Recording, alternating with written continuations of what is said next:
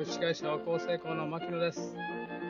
第4回始まります。今回はですね、え80歳まで働きたい僕のですね、うん、体力づくりと、まあ、モチベーションの持ち方についてお話ししたいと思います。えっとですね、今、41歳になりましたけど、34歳ぐらいの時から、コツコツランニングをしております。うん、で、じゃあ、あのランニングを始めたきっかけ、34歳なんですけど、これがですね、えーと、ちょうど一番下の息子が生まれたことがきっかけです。27歳の時に双子の娘が生まれまして、まあ、この当時はね、当然20代なんで、まあ、子供と遊ぶのにも、まあ、仕事をね、して帰ってきても、まあ、そんなに、うん、仕事から帰ってきて子供と遊ぶのにね、そんなになんか、あ体力的にしんどいなとか、そういったことはなかったんですけども、やはり34歳を迎えてね、その、うん、まあ、息子がね、やっぱり帰ってくると遊んでというのが、まあ、だから35歳ぐらいかな。うん、あなんでしょうね。でやっぱりね、あの30代過ぎてから、どうもね、やっぱり、木曜日ぐらいに、ちょっとエネルギー切れになる現象が続いてて、うん。やっぱりなんか、木曜日で一旦もう疲れ切っちゃうんですね。で木曜日は結構あの、ちょっと早く就寝したりとか、すごくなんかね、頭痛がひどい日があったりとかっていうのは大体木曜日でした。でまあ、このままだとね、あのうん、やっぱり最終的にはね、そのまあ、本人がどういうかわかんないけど、あの子供にね、その息子に事業を継承することをやっぱり想定していますので、うん。まあ、ここをじゃあ成し遂げるにはいつまでねその働く元気で働かなきゃいけないかという現役でいなきゃいけないかということを考えました。で僕自身があの35歳で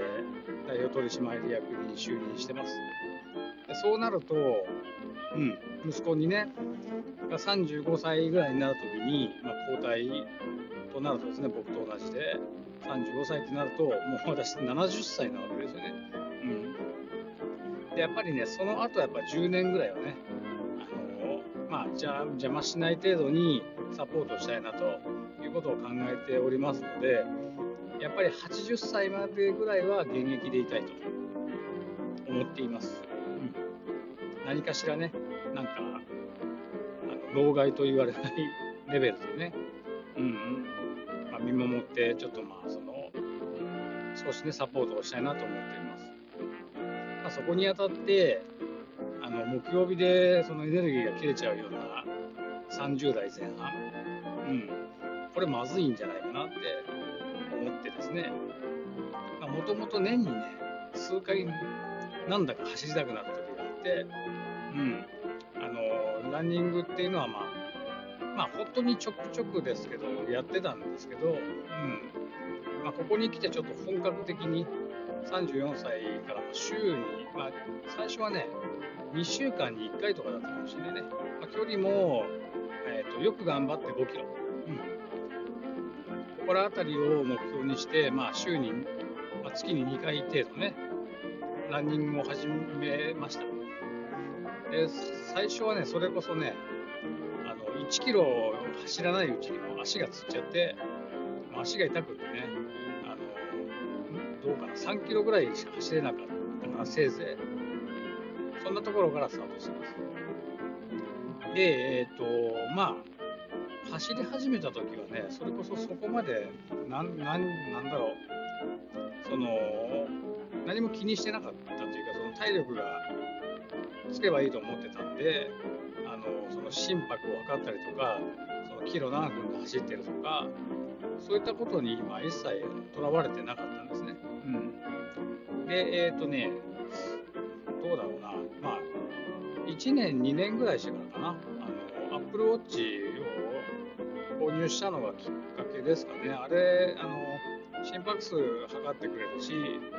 あのランニングのその、定できるようなあれがあったんで、あのそこからですかね、iPhone もそのそれなりに記録はしてくれるんですけど、歩数とかね。うんまあ、だけど Apple Watch ですようになってから、そのペースとか心拍数とか、まあ、そういう、あこういうのが出るんだと思って、うん、で、まあ、あの、39歳今から2年ぐらい前に、トレイルランニングっていうものにちょっと興味を持ちまして、うん、トレイルランニングっていうのは何かっていうと、その山をあの走る、まあ、競技ですね。まあ、これはもうきっかけは、えーと、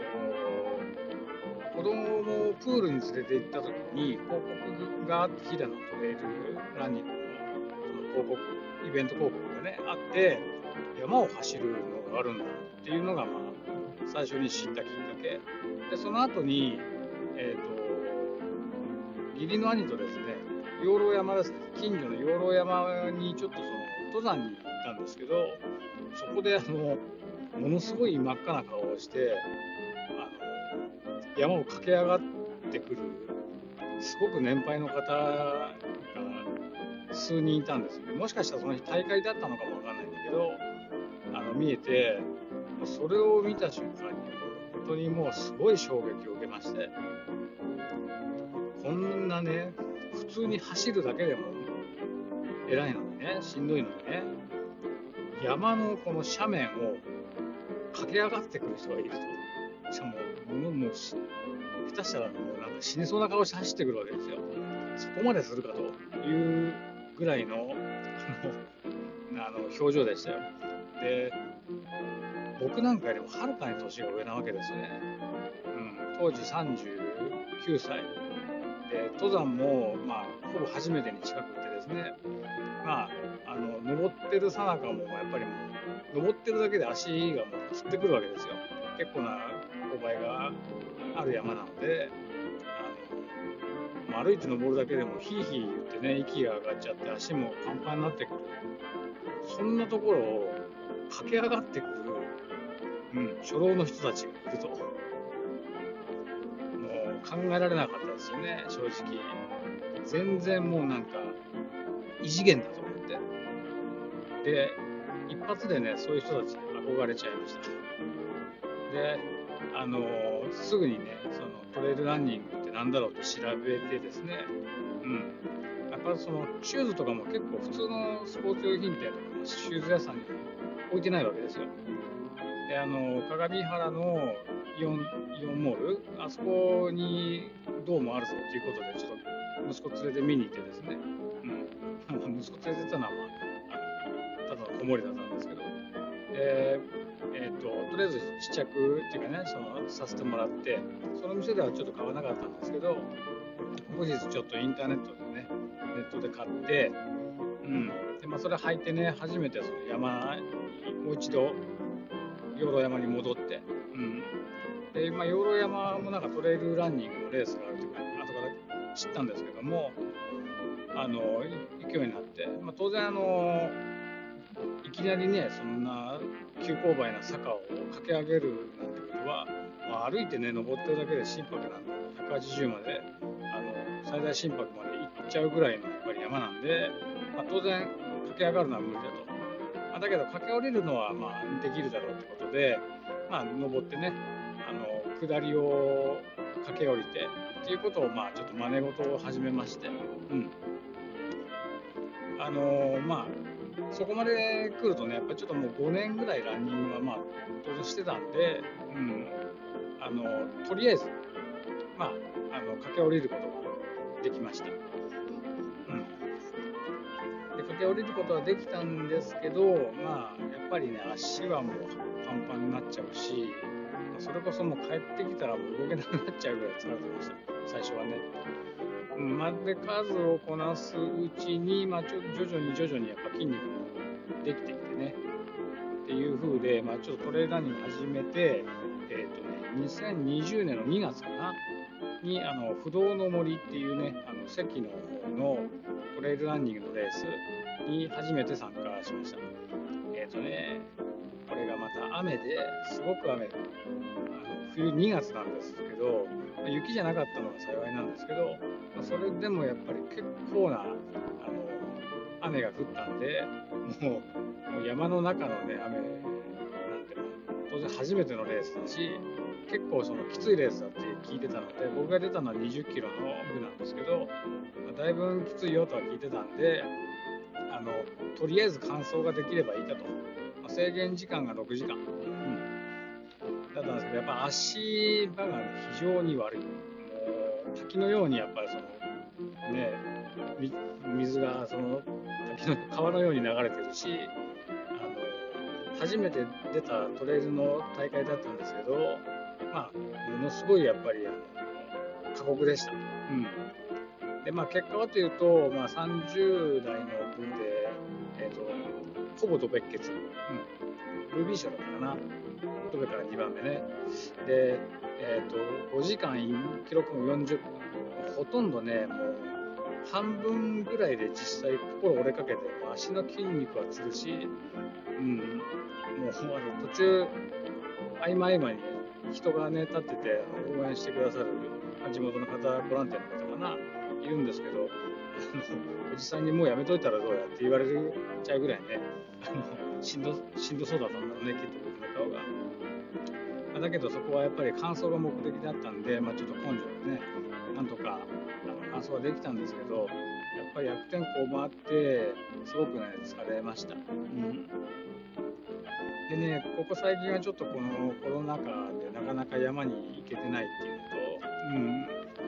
まあ、ちょっと仕事もね、忙しくなってきちゃってっていうところもあって、山にはなかなか行けてはいないんですけど、まあ、今もあのランニングは続けています、うん。体力的にはね、やっぱりね、5年も6年も走ってるんで、も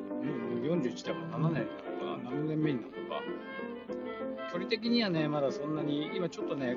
あの肩の肩っていうかね、走ってると首肩が痛くなってきちゃって、あんまり距離が走れてないっていう、ちょっとね、あの不本意な、うん、ことになってるんですけど、まあ体力的にはもう随分ね、